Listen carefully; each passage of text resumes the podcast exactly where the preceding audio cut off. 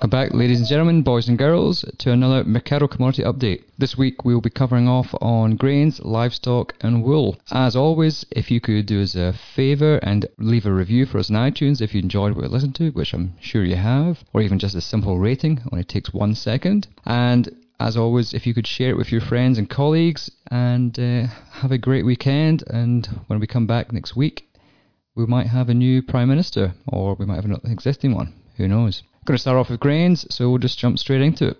It's been a very interesting time this week, actually. We had um, Australia's first permit for the import of whole grains since back in 2007. This permit has been provided to Manildra, who's a flour miller in New South Wales, and this is for the import of high protein wheat from Canada into New South Wales. There's been a lot of uh, a lot of interest about this. A lot of farmers are concerned that, well, it's a biosecurity risk, but it's also a potential financial risk. If, if it allows for uh, grains to be imported in the future, that could potentially depress prices. Interestingly enough, that hasn't really happened. We've actually seen prices rising considerably since that permit was introduced. So we had prices you know, around about uh, 300 and well below 300, and now they're back up to 313 on ASX for January next year largely a lot of this is off the back of overseas now as well. So overseas, we've seen the CBOT uh, futures rally from about 235 last Friday up at to what 251 today.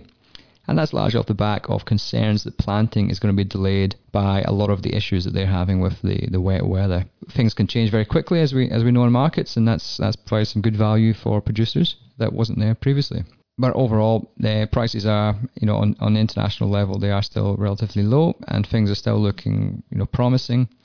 But uh, it's all, all really a case of locally. Let's let's hope we get some rain so we produce something. And uh, largely, I don't think this particular vessel from Manildra is actually going to have much impact upon our prices. It's probably just too late in the day, and I think there's it's not going to make them drive upwards or downwards if it had been done, uh, you know, back in November, December, I think would have had a bigger impact. But now it's all over for last year, really. So I'm going to pass you off to Matt, who will cover off on cattle and sheep. Uh, thanks for that, Andrew. Uh, so this week in cattle markets, we took another look at the female slaughter ratio. It's something we spoke about a couple of weeks ago. Um, the March figures from the ABS just got released uh, uh, this week, and um, it showed another uh, significant climb in the uh, female slaughter ratio. It's up to 58.1% for the month of March. Uh, that's the highest on record, clearly. Uh, and so it's pushed the annual figure to 54.4%. Um, again, uh, at record levels, uh, so showing that the destocking of the herd is persisting um, and we did some analysis this week on Mecardo, just looking at the relationship between that uh, female slaughter ratio and the behaviour of restockers at the sale yard, because there is a bit of a, a relationship that exists between those two stats. Uh, and we can use the restocker spread uh, to determine what the behaviour of restockers is at the sale yard, and, and that flows through uh, to give us a bit of a, a preliminary forecast for the female uh, slaughter ratio in the next coming months. And it does show that um, our modelling uh, indicates the female slaughter ratio might start to turn in the next month or so and start to head down again.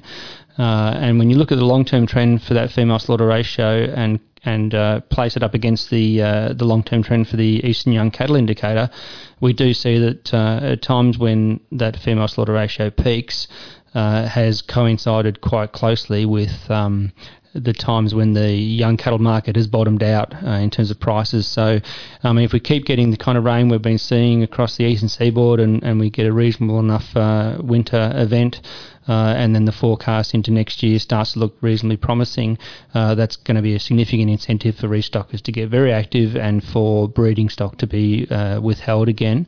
Uh, so we'll see that female slaughter ratio come off, and uh, obviously young cattle prices and breeding stock uh, rally significantly.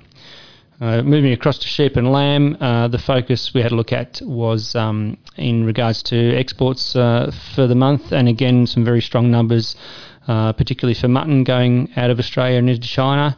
and that's helping to support uh, prices at the sale yard. Indeed, at the local sale yard here at Ballarat this week, uh, for export lambs, there was a record made or a Victorian record of $300 a head for the heavy export lamb. Uh, so that's just indicative of even though supply still remains reasonably high in terms of yarding for sheep across the eastern seaboard and for um, slaughter for lamb, uh, that um, the uh, the prices are, holding very firm uh, in the face of that strong supply.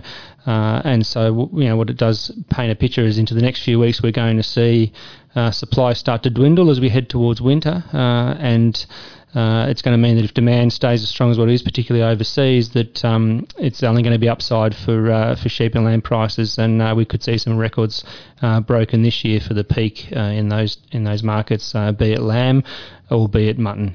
and that's the wrap for this week. Thanks, Andrew. Thanks, Matt. And now on to the wool market with Olivia, who's going to provide us a short update. Yeah, thanks very much, Andrew. Now, unfortunately, the story for the wool market this week isn't a good one for those that have been trying to sell wool. On the first day of sale, we saw dramatic falls right from the outset, and even the second day, that market report's been splashed in red. And no micron or selling centre was safe either.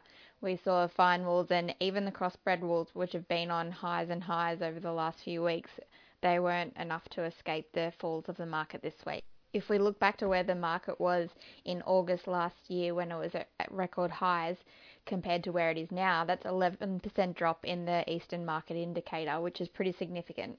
And it's clear that growers aren't happy with the price being at these levels.